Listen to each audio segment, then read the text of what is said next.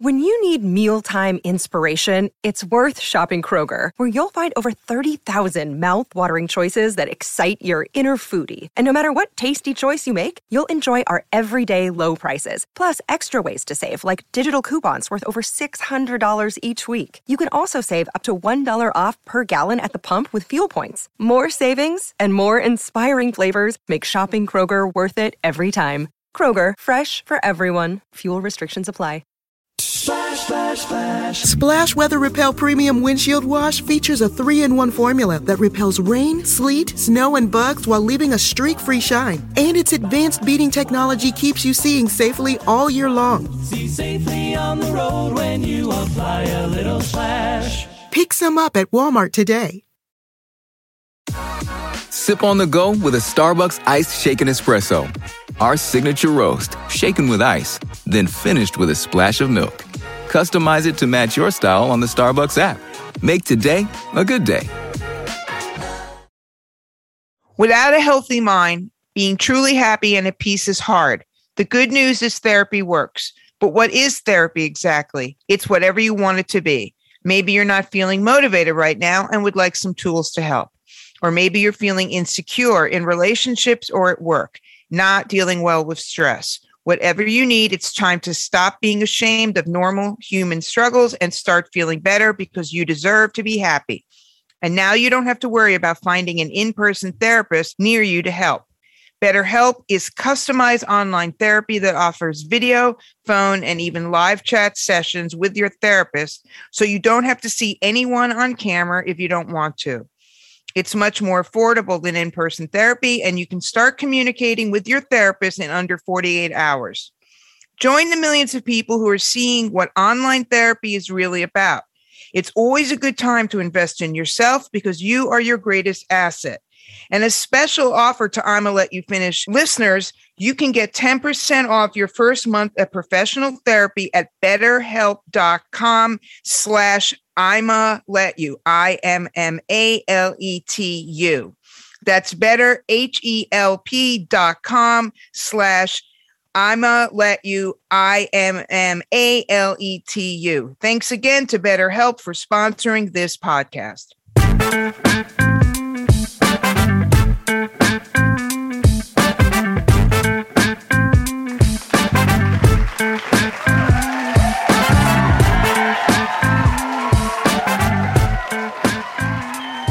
What's up, everybody?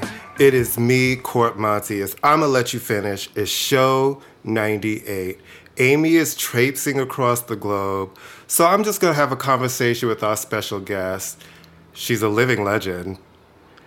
She's an icon. She is the moment.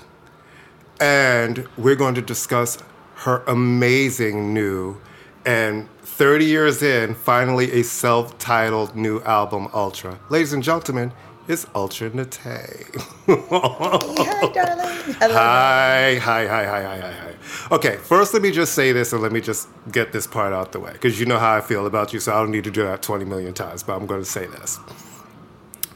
When I was starting the show and I was looking to have a partner, when uh, a friend of mine said, "You know, Amy, you guys should sit and talk." I was like, "It needs to be somebody who gets my musical style and knows whatever." So I was like, "Listen, there's certain artists I like, and you have to know who that is, and I can't have you being like, well, I'll." Fi-. I was like, "I'm a huge Ultra Nate fan," and as we're talking, she reaches her hand over and pulls out a Blue Notes in the Basement cassette. Ah, yes, instant, instant street cred. and she, I was like, bitch, we're doing the show. The show's okay. done. The show's done. Right. Okay, so I listened to your new album. I, like, Bill has sent me a link. Mm-hmm. It is really, it's an incredible body of work. I think it is absolutely your strongest work to date. It is really, really amazing. But what it made me do, because it's to me it is the the grown sister to Blue Notes in the Basement, because Blue Notes in the Basement was that was this young woman, young girl. That's her first album. And she has some things to say. So before we get to this new one, I've always wanted to wonder what were your hopes and dreams with Blue Notes in the Basement? What did that girl want? What did she see when you made that record?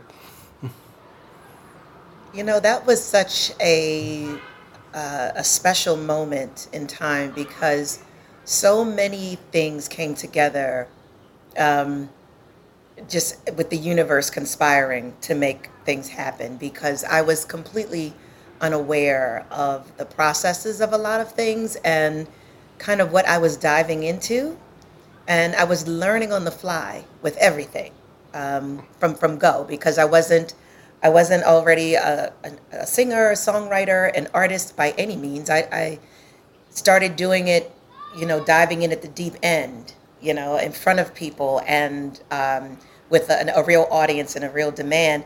And unbeknownst to myself, the first the first offerings of that were were kind of done as a lark.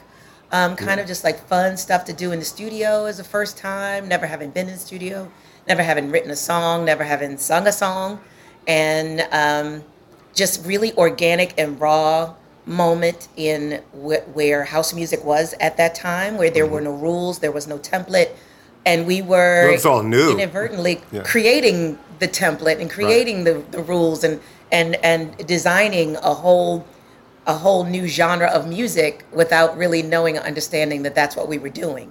So we had this this kind of innocence in a in a way um, and just this open playbook to write our own story in, in whatever way that was. So we were coming from complete underground club culture. Um, everything was really off the head, off the, the top of our head in terms of the beats that the boys were making, the sounds they were coming up with, what I was writing, how I was singing. Um, everything was really organic and in that moment. Um, there was nothing contrived. There was nothing predetermined before we went in. It was just like, okay, what are we feeling in this moment? This is what we're gonna do. This is what we're gonna do. Well, you know, let's let's just see what happens. Everything was let's just see what happens. And the craziest thing was everything that we were like, let's just see what happens. Let's just you know go off. Started script, working. You know, was just working. working. Right. It was just really working, and there were so many things. Um, from the, the creative side of what we were making musically to the business side of um, you know now I'm, I'm signed to a record label, and I didn't see that coming. You know, it's a major label, Warner Brothers in the UK.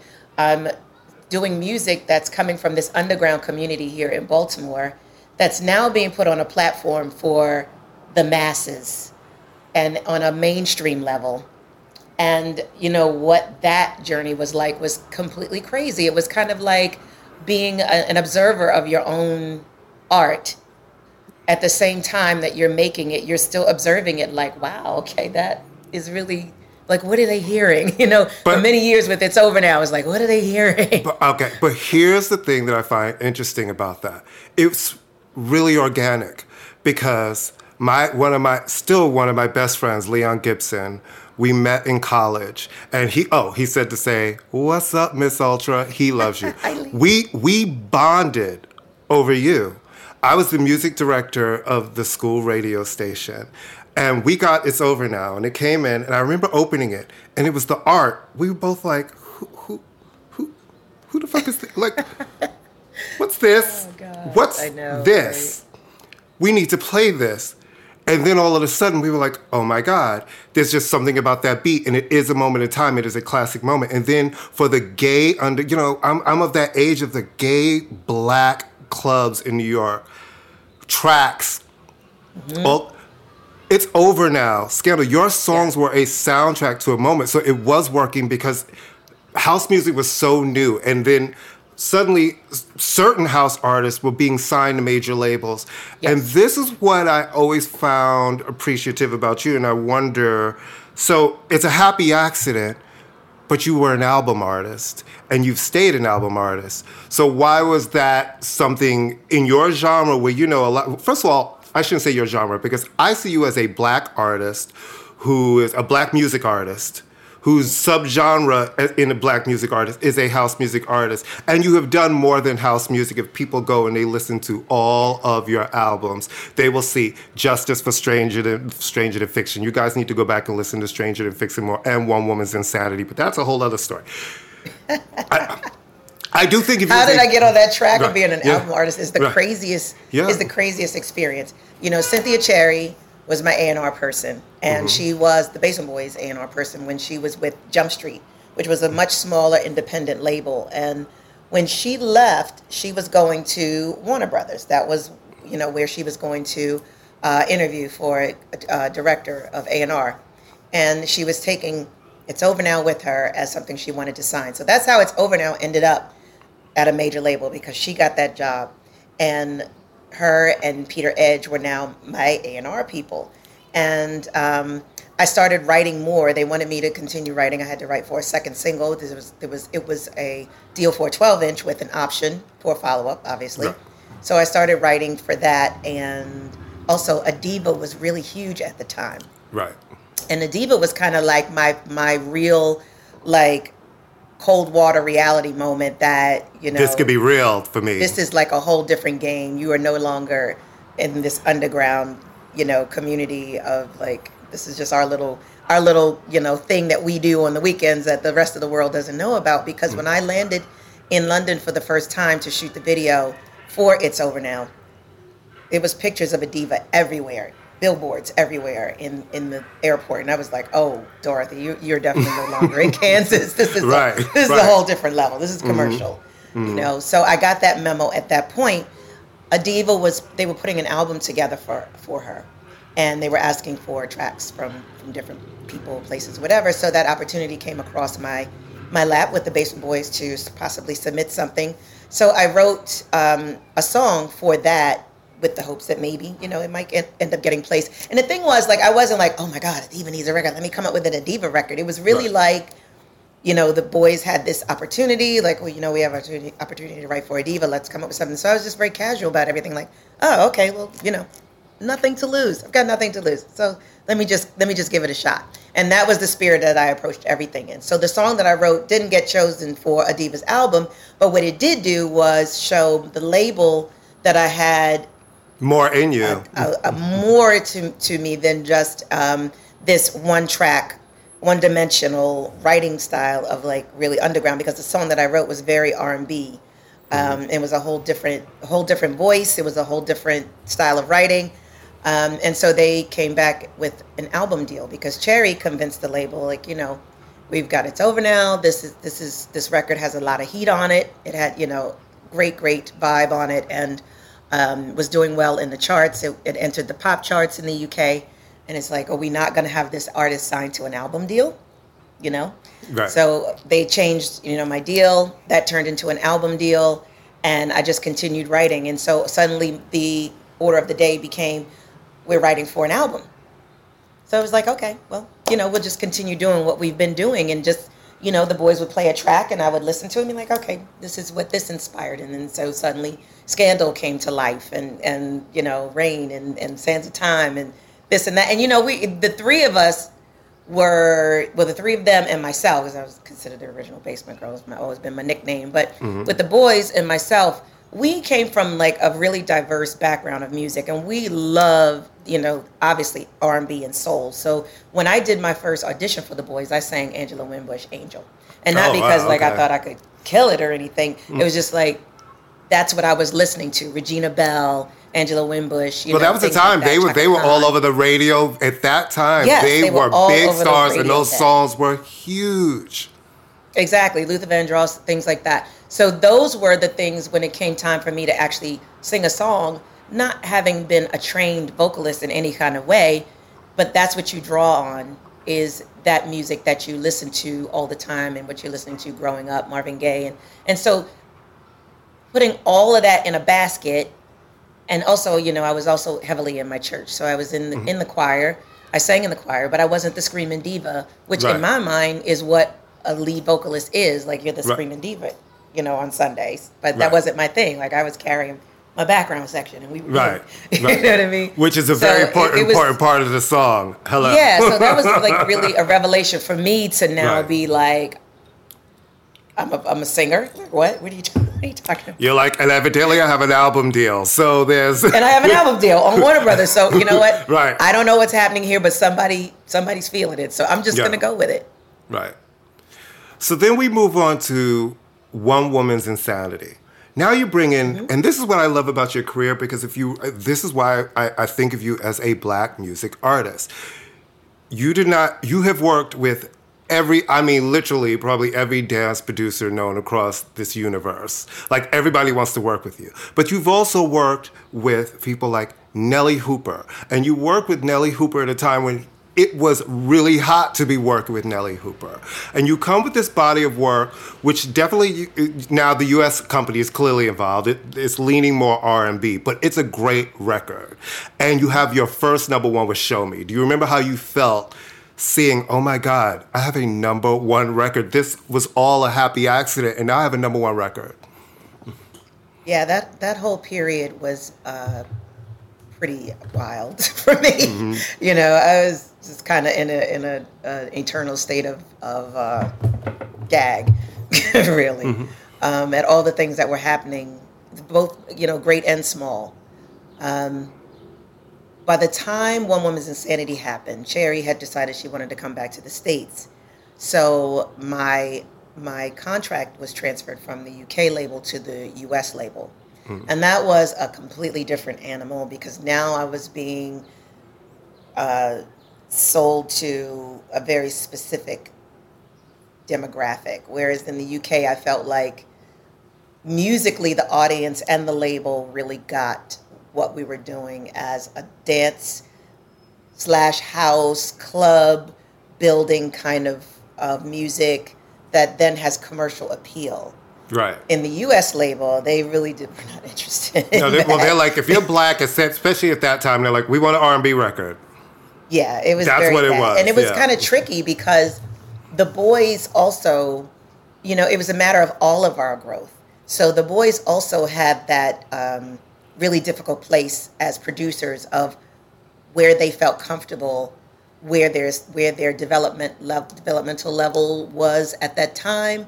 Um, did they want to step into being R and B producers in that right. way? You know, right. we still had our great love for dance music. We still had a great um, following worldwide of fans that were supporting us, we, we kind of didn't want to alienate them completely, right. like trying to now shift to the left and be some other thing without a real foundation um, here with the US label.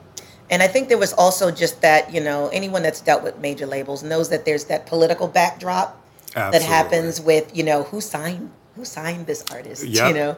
If you didn't sign this artist, then there's kind of not so much love and loyalty towards making this really work you right. know of, of moving all of the chains between all of these departments that have to work together and unfortunately, especially to, in black music departments, especially, especially.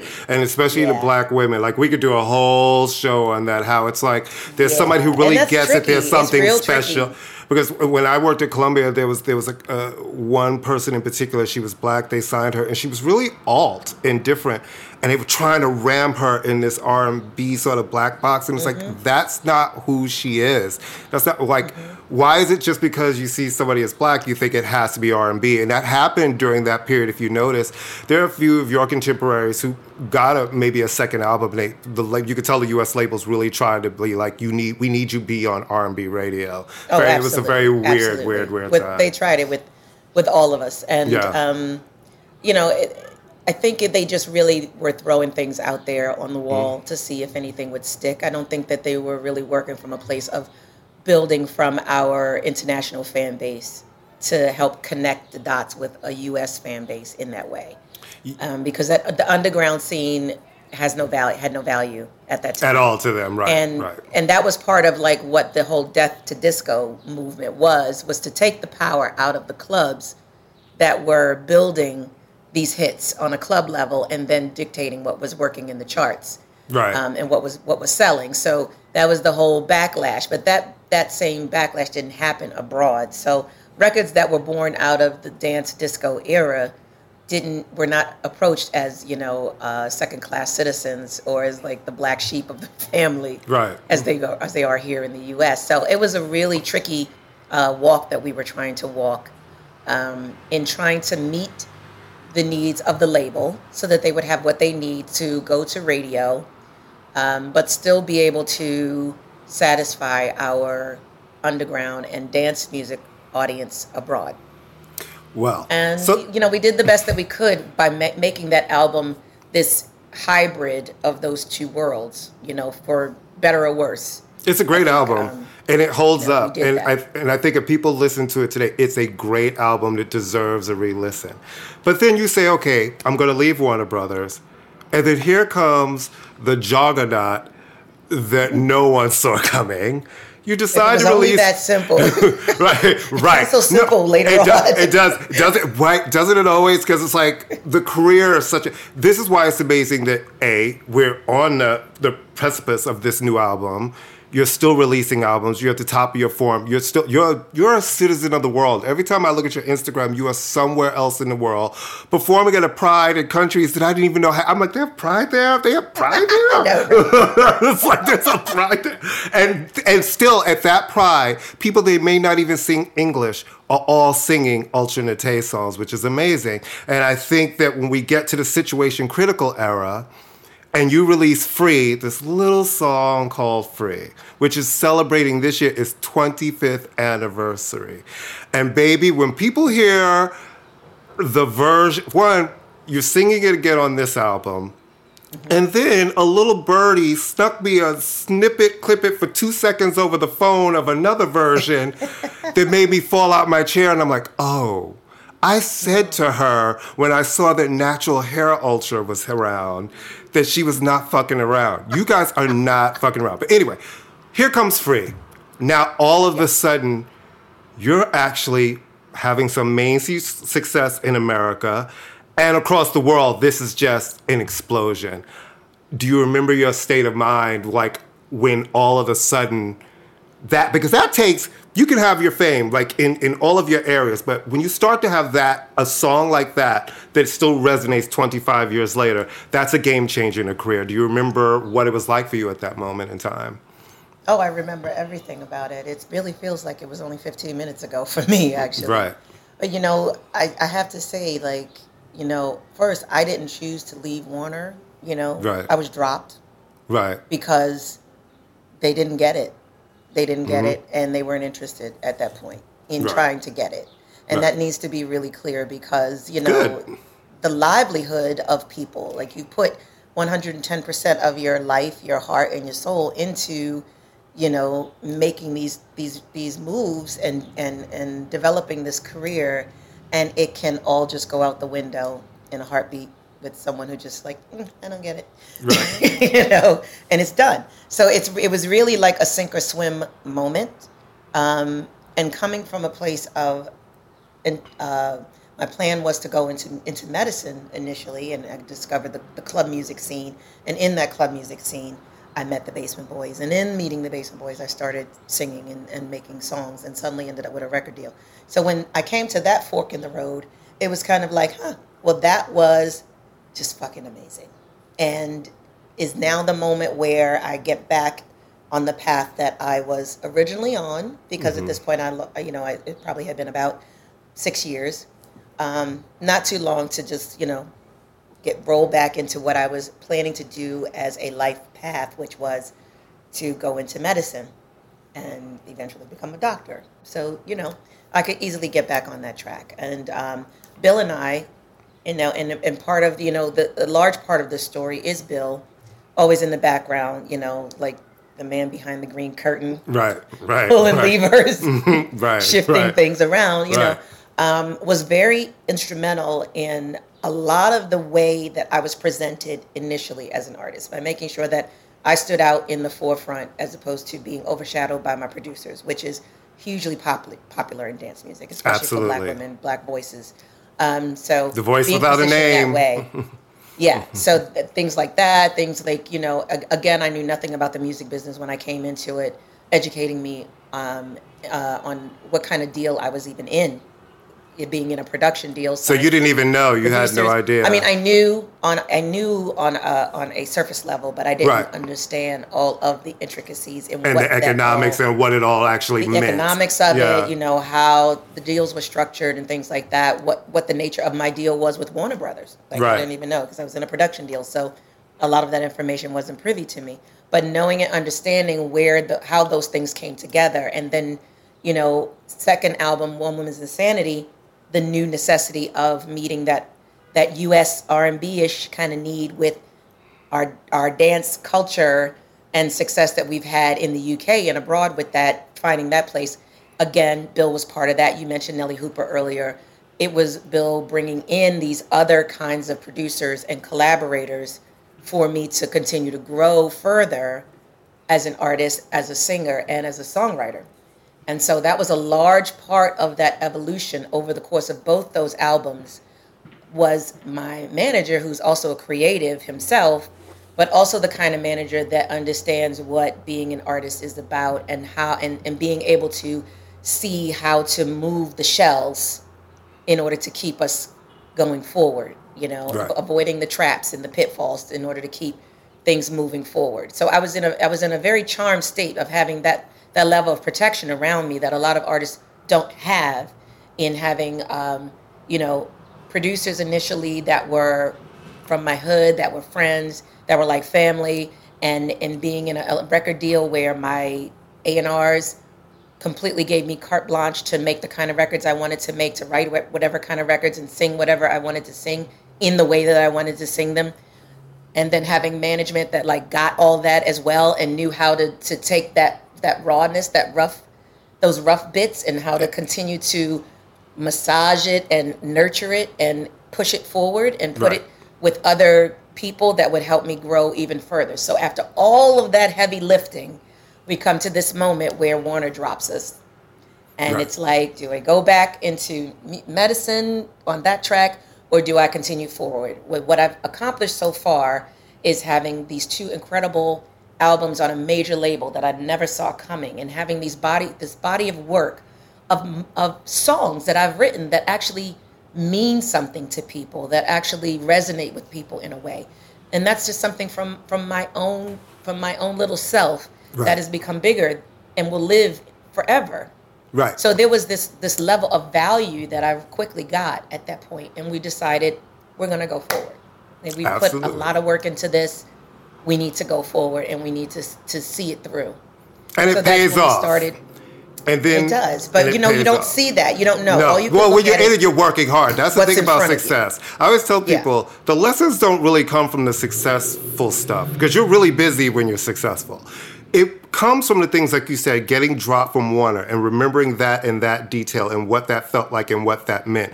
Because those are the times you have to make the really hard decisions. Like I've worked, I've worked projects that have been really successful and it's like a blur. And then I have the ones that I really loved and we tried everything and it didn't work. And I remember those detail by detail because it meant something to me and it's like, why didn't that work? And that's where the lessons came and trying to maybe try to do something different. Absolutely. So now you so now you have this album, you're all over, you're on TV in Europe, you're having now you're having real pop hits in the UK, and you've got one of my personal favorites, New Kind of Medicine, and then we we follow up with with uh, Stranger Than Fiction, which to me mm-hmm. is the masterpiece in in your whole oeuvre. There's something about that album. It's a tricky That's so one. Everybody has their favorite yeah, album. They're like, yeah. no, this is the one.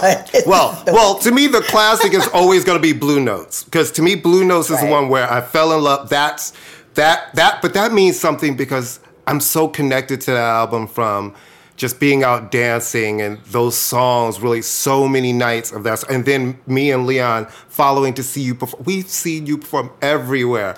Red Zone, Mars. Like if you were there, if, you know, there were certain people. You remember that time? There was a good time about there, to be had. there was certain people that the club was always packed if they came. When you came, packed. Jomanda came, packed there was certain people who had the songs, and we were like, "Oh, Ultra's at da da da tonight." Well, get there early, bitch, because I'm not trying to be squished up in the corner by the bar. Yeah, that's probably what her. helped get me dropped, actually. You know? that club was so packed, and the security guard would not let Benny Medina in with me. And I think that was what I. Got right, and you were like, and next thing you know, they were like, "There's no deal for you, ma'am. There's and, no I mean, deal." I'm telling you the truth. Mm-hmm. I'm telling you the truth. That security guard clapped him at the door It was mm-hmm. like, "You can't come in this way. This is only artists. You gotta go through the front door. And right. Need, I think the next week. You, they were like, you have no my tail. was dropped. so. it wasn't even my fault. Like, right. Another, it's like the shady New York club culture, honey. They do not mm-hmm. give a mm-hmm. fuck. Because you know he knew he knew who Benny no, Medina was. But anyway, that's no, he story. knew who, you. Yeah, totally, totally. Another thing that I find interesting that art, like like you said, having a manager who understands art and music video have been very instrumental since the beginning of your career. And as a dance artist, most dance artists or, or, who, who work in that field or house music do not really do a bunch of videos. And when I look back on your career, it really is from album to song to song art plays such an important part in image and errors. Do you think about it as you're recording the music? Because I also know that you're not a person who records your albums in five minutes. You really do take your time and you write and you put these projects together. So as you're going through songs, like say with the new album in this era, was it a conscious decision? You know what? for this era, I'm not gonna do any of my adorned metal pieces or have things made. I'm going with my natural hair. Like even with the first album, the way the lettering was, Stranger Than Fiction, with the books and just everything was, it's really tailored to an era. Mm-hmm. Well, I do, um, and I don't. I, it's really weird because like from go, that's how I've approached album projects, even when I didn't really know what I was doing you know, mm. because I guess I was just always visual in that way. Um, I always kind of saw what it should look like in terms of how it should sound. You know, it was it was a complete picture in my in my mind. Um, and some of them are really specific beforehand, and some of them kind of come together after the fact or in collaboration with other people that I'm working with. Um, Blue Notes was definitely in collaboration with the label, with the photographer, with everybody that was kind of in the in the in the pot at that moment. Um, One Woman's Insanity's visuals were really driven by Eric Johnson, the photographer. Um, we really kind of we, we Eric and I worked together really from almost from the beginning. So we had this this great synergy um, in terms of aesthetics that that always really came through very easily for us. By the time I was approaching Situation Critical, I already knew what I wanted that to look like because I named the album first. And so everything worked from the concept of Situation Critical and what that should look like. And that should look minimalist and, and stark. And so the hair, the makeup, the way things were shot, the tattoo on the neck, like everything was was the, the acupuncture needles, like all of that was by design initially as I was writing music. And I was writing for that album even when I didn't have a music deal, when right. I didn't have a record deal in place, after I was dropped from Warner. And even before I wrote Free, actually, we were already, we always being myself and Bill, mm-hmm, and, now mm-hmm. Angelo as well. Yeah. But, it, you know, we were always working from a place of it's not in front of us right now, but we're working towards our end goal. Right. And the end goal is the next album. And so we're putting our next album together. Yes, if you stay ready, you don't have to get ready. I, I tell that to artists all of the time. Stay ready. So stay we were, ready. I was going back and forth, you know, getting getting in the studio with with various collaborators, writers, producers, whatever, whoever made time. You know, I didn't have a record deal at the moment, so but I did have a great reputation and um, you know great work working relationships with a lot of people. So getting into work with people was never really difficult and I would just you know go and write, go back and forth to New York and write and write and write towards the album. And then when Gladys Pizarro came into the picture, Gladys was strictly rhythm. I knew obviously everyone in New York culture, club culture, knew strictly rhythm. Right. They had a great reputation for building records on the street. Um, they had guerrilla tactics, so they could make a decision, today and, and, and, have that record on the street this weekend in the hands of all of the, the, the tastemaker DJs and building a profile and on that record on club level like that.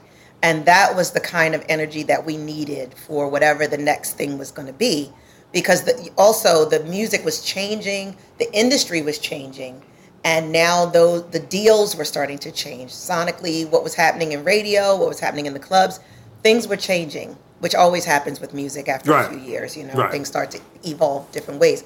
And I didn't think that it made sense for us to um, shop for another major label deal. Bill, Bill, Bill, and I kind of sussed that out very, very quickly that that's going to be more of a drama to try to go into another major label deal. I had gotten older at that point, probably I was approaching 25, ah, mm-hmm. you know, right. ancient already.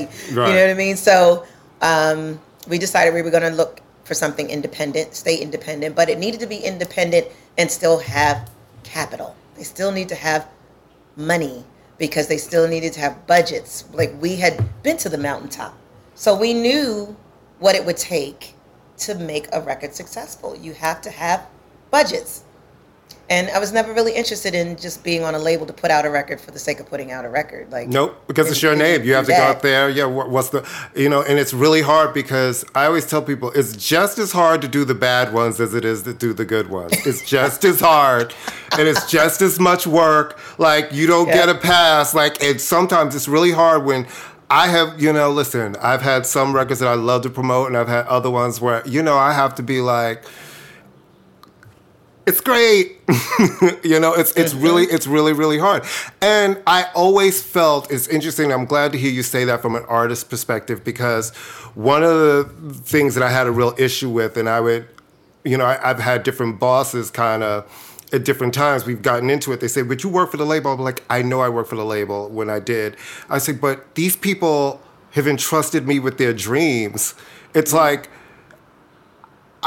I have to do my best to try to make this work. It's someone's dream. And it's like when I sit across and I take a meeting with you and you tell me what your dreams are, and it's for my department, how do I not do my best, even if I don't love this song the most? It's like, I see that, and I and I always it was lovely to hear that from an artist perspective because you guys do work really hard, and it's really interesting to see how a new regime will come in and just be like, oh yeah, not even give it. Oh, yeah, I don't even know that. Like, what's that? I don't know that. I don't, no, and not even no give it and just just drop things. So now you go into independent and you have success, and then you put out your two strictly with free. Them. Yeah, and I did the label the label deal with uh, Strictly, which was for two again for two 12 inch records. Right. not for an album initially. Right. They quickly changed that. Mm-hmm. You know the kids. Yes they have their plan and then we have our plan and somehow it always ends up at our plan. So right, yeah. and you're like, I just so happen to have this album. it's right here. I didn't know I was recording or anything, but here it is. Oh, and it's gonna come with some real bops on it that people are absolutely going to love, and I'm yeah. still performing. By the time today. I did, but by the time I wrote "Free," I probably had like 65% of the Situation Critical album written. Mm-hmm. Um, I did, you know, more writing while I was on the road, but that was pretty nuts because Free hit like out out the gate. Right. And that that moment when we crafted that song, again, we being myself and Bill, mm-hmm. and he brought in Lem and John of Mood mm-hmm. to mm. Swing as producers that I should work with for this um, this first record with Strictly Rhythm. Mm-hmm and I loved them. At the time, I had met them before, but I knew their music, and I loved all of their tracks. I mean, their right. sound was just yeah, they had yeah, York they re- really, really, really well really produced. Fierce, you yeah, know, the, there are some producers that are like, you love their sound, but they're underground to the point where they wouldn't sound good on radio in a real right. way, like unless mm-hmm. somebody else mixed their tracks and, and mastered their stuff or whatever mm-hmm. to like bring it up to that level. But Mood II Swing always had that level yeah. where their music sonically sounded great and warm and soul, but still like punching bass. And so they had that amazing combination. And when I met Lem and John, I mean, that was so easy because, you know, Lem and I immediately, you know, were the, the, the like the love song queens, you know what I mean? Yeah, right. and right. then John was just like the glue to like put these ideas together. And we had a, a really great marriage between all of us with the ideas that we wanted to do. And discussing like what we were listening to, what we were doing. You know, Bill was doing Sheryl Crow, feeding me a lot of music. That's another thing he does a lot. Also, he feeds music, and you know he feeds oh, music to everybody. And I love it. Both you need to listen to this. And I'll send him something like, "Have you, heard this? You'll have you heard this." Listen, th- you don't know how many times he would tease me. He'll call me on the phone and be like, "Your girl," and play ten seconds of a beat or something. And I hear your voice, and I'm like. I need that now. And he's like, You can't have it. I'm like, Shady too. Shady I'm like, don't do that to a girl because you know. you know. Shady, so, shady, shady. so now you have this hit, and like, like, you know, and I know we can sit here and go through your whole catalog, which is, you know, we. Oh, before we get that. See, it's hard. Right? it is hard because I have to talk about Black Stereo Faith for a minute. Okay. I do, because that album was ten years in the making, and it was so worth it. I love that you are not afraid to just do different things. And you and Quentin Harris made, to me, a, a, a, dance album that will stand generations. And I always love that you guys are saying shit. You say a lot of shit. I don't think people also realize all of the time when they're singing along. Sometimes I think they should stop and listen to what they're actually singing and realize you're talking about something. Like on this new album with Rich Motherfuckers, you, you're saying some shit. Yeah. That's actually very real. Over really fierce beat, and people are gonna be like this, and they're gonna get that refrain. But when you actually listen to the lyrics, it's like that's factual right mm-hmm. there. So, mm-hmm. you know, has it always been important for you? And even like with that Black Stereo Faith album, why did it take you guys so long? Well, and were you. On, well, two albums at, right. at, the, at the time. I was right. working on Hero Worship and right. Black Stereo Faith simultaneously, which, mm-hmm. you know, Quentin always right. limits. Why did it take 10 years? Right. but when I approached him to make that record, I told him that I was already working on the beginnings of my Hero Worship album, which at the time was going to serve its purpose for having a dance, EDM driven, more commercially viable kind of record in the marketplace, mm-hmm. because that's where the music internationally had gone at the time. Right. So from from a business standpoint, it was very important to put a record like Hero Worship out at the time that I needed it to go out. Right. But I was still, you know, with my split brain focus, working on this this this record that did not care about what was going on in charts, did not right. care about what was going on on on in uh, underground club dance floors or mainstream club dance floors, and just was really soulfully mm-hmm. about the record I wanted to make at that moment, which was incorporating a lot more live musicianship, which was working with one single producer as opposed to a collection of different producers to complete an album work. Um, I hadn't had that moment since basically since I did Blue Notes from the Basement, and I wanted to capture that again. You right. know, where you get into a cipher with someone and you are just vibing back and forth on just this whole body of work. And, and there's a cohesiveness that comes to that when yeah. it's literally one producer. It really is. We, Amy and I talk on the show a lot about a one producer album because I think multi producer albums can be great, but there is that moment when you're working with one that you guys, because you have the references of everything you're doing. Exactly. Exactly. It, it creates a different kind of chemistry between those songs and the Absolutely. artist and producer. Yeah and I wanted to revisit that again. Like I missed having that kind of just uh, synergy with someone in a collaborative way. And also, you know, Quentin, both Quentin and I were on the road a lot. And so we're on the road a lot. You're still on the road a lot, right? So that drug it out even longer, right? And, um, you know, so it was it was kind of a, bun- a bunch of circumstance as well as the fact that hero worship needed to happen first. Yes, it did. And fun fact, but I feel like I- like a lot of people on a on a on a commercial level haven't caught the wind of Black Stereo Faith, and that's right. okay because I didn't expect them to. You know, it was put out on myself and Bill's labels collaboratively, my BluFire label with P- in partnership with Peace Bisquit. So it was it's been self-financed. Everything that I've done basically since like 2003, 2004, mm-hmm. all of those records have been self-financed um, since then. So here we are, album number nine, looking at number 10 and still being able to make full length albums is is still an accomplishment and a success in and of itself because I feel like when you have that commercial level success happen, which in, in my mind, of course, will happen, always happens. You know, if you're just consistent, the universe is going to conspire to help you win anyway. Just keep going. If right. you just and keep, so all those things going. can be rediscovered, and right. now that music lives, you know, into perpetuity on the internet and wherever and the way that people playlist and they you know shuffle music and they you know Spotify things bring things together that you might not have found before you know all of those things are going to be found and appreciated you know at some point. It lives forever. Anyway, it lives way. forever. Yeah. And Black Stereo Faith is one of those albums, and you know, I'm glad I, we're talking about it now. And, and folks that listen to the show do tend to go and be like, "Oh, I listened to that album you talked about." So really, everybody, you really need to check this album out. It's really, really great, great, great house, but really soulful with some things to say.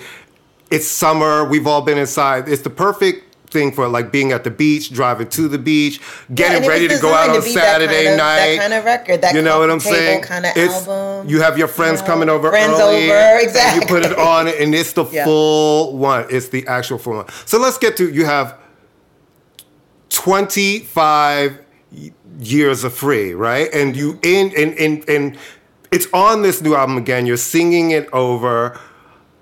We have a self-titled album 30 years into the career. Usually the self-titled album is the one where people are saying, this is who I am. And to me, it is, you're always a, dan- a house music diva. You've done a lot of things. This really is a, it's such a counterpart to Blue Notes to me because Blue Notes said, this is that young lady who's got a whole life ahead of her and her dreams. And now here comes Ultra. And that says, here's that grown woman who's a woman of the world now, who is really rooted in music and has something to say. And now I'm giving you a perspective of a version of me who's seen a lot, been through a lot. What does this new record mean for you, and what do you want the people to get from it when they finally are able to hear it this summer? Well, you know, it, for me, it's it's basically everything that you just said. It's a culmination of 30 plus years of dis, of self discovery, of different experiences, experimenting in different genres and vibes of music, of being comfortable in my own skin, of being in control of my own destiny. Um, and as opposed to when I first started, and there were all of these other players who controlled a lot of a lot of the things that you know were making things go. Um, and when you're young and you're and you're thrown into that kind of situation, it's like, okay, well, let me let me just see how this goes and where this is going to land. I don't know what's going to happen. Now, you know, years and years later, I can speak with a, with a certain level of authority because I have nothing to lose. I have, you know, no one can take away, you know, the the, the long list of, of music and the body of work that I've done and the accomplishments and the collaborations and things like that. So, you know, I stand at this place um, in my life where if I didn't make another record, I am completely gratified in what I've accomplished and what I've put out in the world. And so that this this album Ultra should speak to that of of, of being completely um, in my own skin and and proud of what I've accomplished and still feeling viable in so many ways um, and approaching the music this music in my on my own terms, you know. It's really excellent. And, you know, Miracle is out now. It's on Traxsource, I believe, exclusively until the end of this week. And then it's yep. everywhere. Yep. And, you know, guys, listen, this album, I was, so, I was really um, I was like, wow, she is firing on all cylinders. There's not a filler track on this album. It really is from moment to moment. You sound, you are vocally at your best right now. Production is at its best. The, it's really, really, really well done. And for the summer, I think that anybody who wants to dance, they're going to just lose their shit. Now, it's also Pride season. You, I feel, are one of the queens of Pride. And what and what is amazing is there are a lot of people who get booked for Pride and it must make you feel great that yes, you have the songs that people always want to hear, but you always have a new fierce bop too for them to hear. And mm-hmm. this year, we are finally getting the oft delayed live with a band performance at Lincoln Center for one of their pride shows on Thursday. It is a free show, kids in New York. Go lincolncenter.com, go to their page you can either just show up that day or you can get an early ticket for free if you want to reserve one. It is a 7:30 doors open at 6, 7:30 performance on Thursday, August 23rd.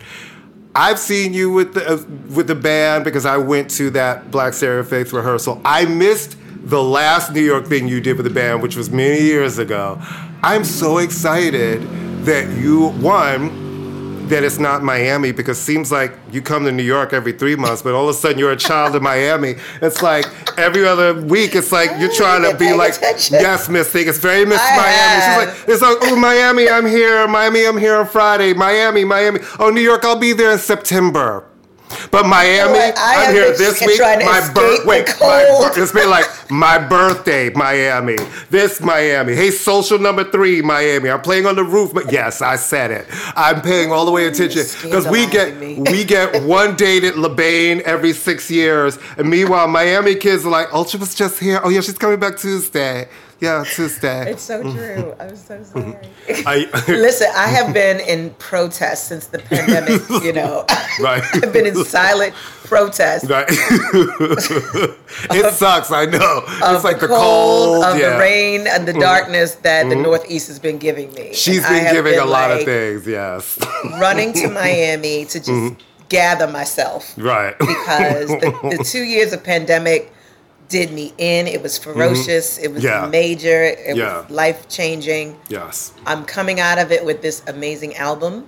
Yes. And that has been the upside of it because all of these songs were written through the pandemic yes. during that time. And, and that was part of what really kind of kept me sane was mm-hmm. being able to get out of my bed every day and have right. that sense of purpose of I'm picking up the thread from yesterday and right. continuing to write and and and um, having that sense of purpose because with all your purpose being snatched and your your lifestyle and the things that you know bring you joy, being able to go to the gym or yoga for me or or going to dance. I still right. to go out and dance, hang out with my friends, just right. going to dinners. I couldn't travel for work.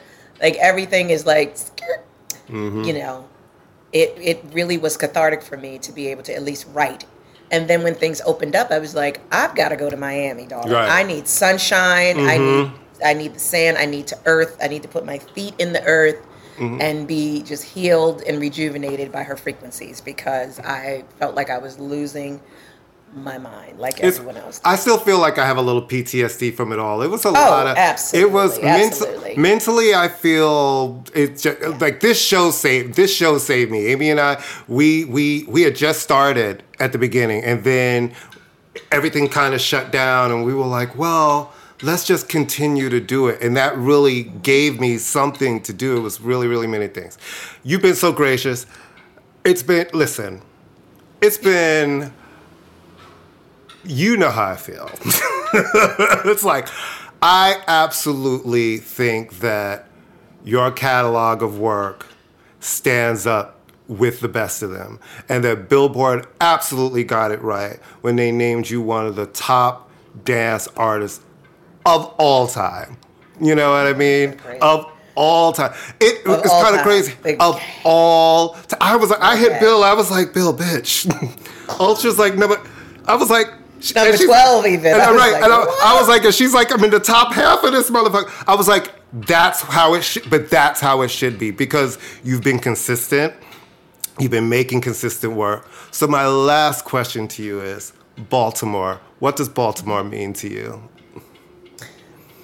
Oh, you know, that's been like my my reset button. You know, that's where all the glitz and the glamour kind of fall away and it's just home it's the places where I went to elementary school. It's the streets that I grew up on. It's, you know, hanging out with my five friends from high school and doing, you know, five star and new edition songs and, and trying to learn the choreography on, in the middle of the street. You know, it's mm. going to grab snowballs and, and um, playing dodgeball and um, being bullied by some crazy boy in my class when mm. I was in sixth grade or something. Something, you know, it's just like, it's just it's the fabric of like what has shaped me in a lot of ways. And there was, you know, a really vibrant underground house music culture that happened here. And that raw energy of dance music in the way that I received it, and in very fortunate circumstances because of our godfather of house, Wayne Davis, mm-hmm. started, you know, bringing the music here of Paradise Garage mm-hmm. to Baltimore at his venue, Odell's. Mm-hmm Mm. And as I grew up and started getting into my later high school days, I suddenly fell into that moment and fell in love with sound system culture and mm. the dance floor and the energy of nightlife and all of that. So it's part of my story of how I even got to this moment, you know, in a in a very real way. It was very real circumstances of this community that brought me to that place. And it's always been kind of like a place to come back home and reset where I'm not where I don't have to be on in, in a certain way as I do when it's time to go on stage or whatever. I could just come home and kind of reset and, and be amongst the friends that I've had for the last 30 some, 40 some years. Um, and just kind of cut up and be myself. And I, and I have had the absolute pleasure of being able to travel around the world, you know, since, you know, my early adult years. So I've never really had to think about well, where else do I want to live because I kind of live everywhere anyway, you know, so I've had that, that blessing. So for me, it's like it's where my family is, it's where friends that have known me since before the records or have been along the journey and understand just the minutia of what my life is. You know, right. I think you you need that in a way, or you can easily kind of get caught out there, or caught up. It's very grounding. Know? I think, yeah. you know, if you have the real friends, because, you know, some people realize some of the people are not really their friends, but if you have real friends, those are going to be your real friends. Like you, you will meet some people who may be famous and do what you do and you and you'll have a lot of acquaintances but everybody needs the people who know them and have known them if you can keep if you have a real circle of that that's like golden and i always say you have to protect it especially as an it's artist totally because they're the ones who don't give a fuck about your hair your makeup if your song was number 10 and number 100 they don't care they just want you to be happy healthy and be their friend so mm-hmm. i just want to say to everybody you can follow Ultra Nate at Ultra Nate Music on Instagram, Ultra Nate on IG. Where else can they get you and see you and see all of the stuff? Oh man, I'm, I'm on all the socials. I think everything is under Ultra Nate. Yeah, yeah everything. Yeah, you have your YouTube the channel. Twitter, you see Facebook, all the videos. The, but okay. I tell guys, listen, the new album is coming. It's coming this summer. It is coming. Miracle is now on Traxsource. But if you Miracle go, Miracle's here, honey. It, she's here, and on the, the sixth, she will be ages, everywhere. But we gotta talk. Like I know, see, because you haven't announced the track listing, I can't go and say, "What about this song? what know, about this song? And what about this song?" Back, But no, I just want everybody to look out for it because this is the thing. You guys, you hear I'm excited. You need to look for this album. It's going to give you a summer dance life. It is from house music royalty, black music artist royalty, the legendary Miss Ultra Nate, and it's me, you know the deal. Follow us every week on the Pantheon Podcast Network. We're here. There's over 70 music shows. We're on their main page. We have our page. It's amazing. And follow Amy and I on Instagram And I'ma Let You Finish in why. On Twitter at Finish Ima. We still fucking hate that name. Um, um, you can follow me on Twitch where I do, it's uh, twitch.tv slash Monty where I do I'ma Let You Finish happy hour mixes and, and, and sometimes coffee mixes in the morning and brunch mixes in the afternoon. And, you know, follow Ultra. Listen, y'all we didn't even get into Ultra being a DJ because she's also a DJ and a producer and a label owner. There's so many areas. But you guys need to also follow her on Twitter. She's not on there as much anymore because she's traveling around the world. She's back on the road. But yeah. you need to at least follow her Twitch so that when she does come on there live, yeah. you don't miss it. And she does. I do guest on David Morales. I was about to, I was about to say, and you guys need to follow David's Sunday Mass because she will pop up on a Sunday morning on David's. We love you. Thank you, Ultra. Thank you so much for doing this. You, and for all of the gays, and specifically I'm speaking for my black gays, we love you. We have loved you from day one. We, you, we have ownership of you. I know you are a woman of the world, but you are ours first. that is just and fine. we That's how I got here. Love you. you know what I mean? How I got here, boo. Right. Yes. And thank you guys, and we'll so see you cool. next week. Bye. Thank you, darling. Thanks. Ciao. Ciao.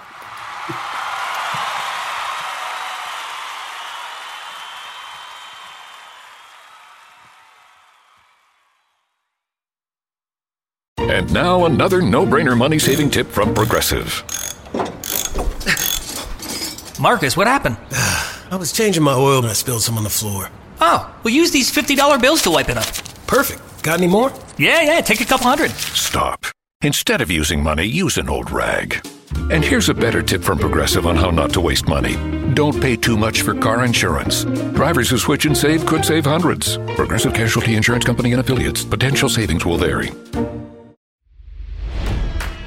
It's NFL draft season, and that means it's time to start thinking about fantasy football.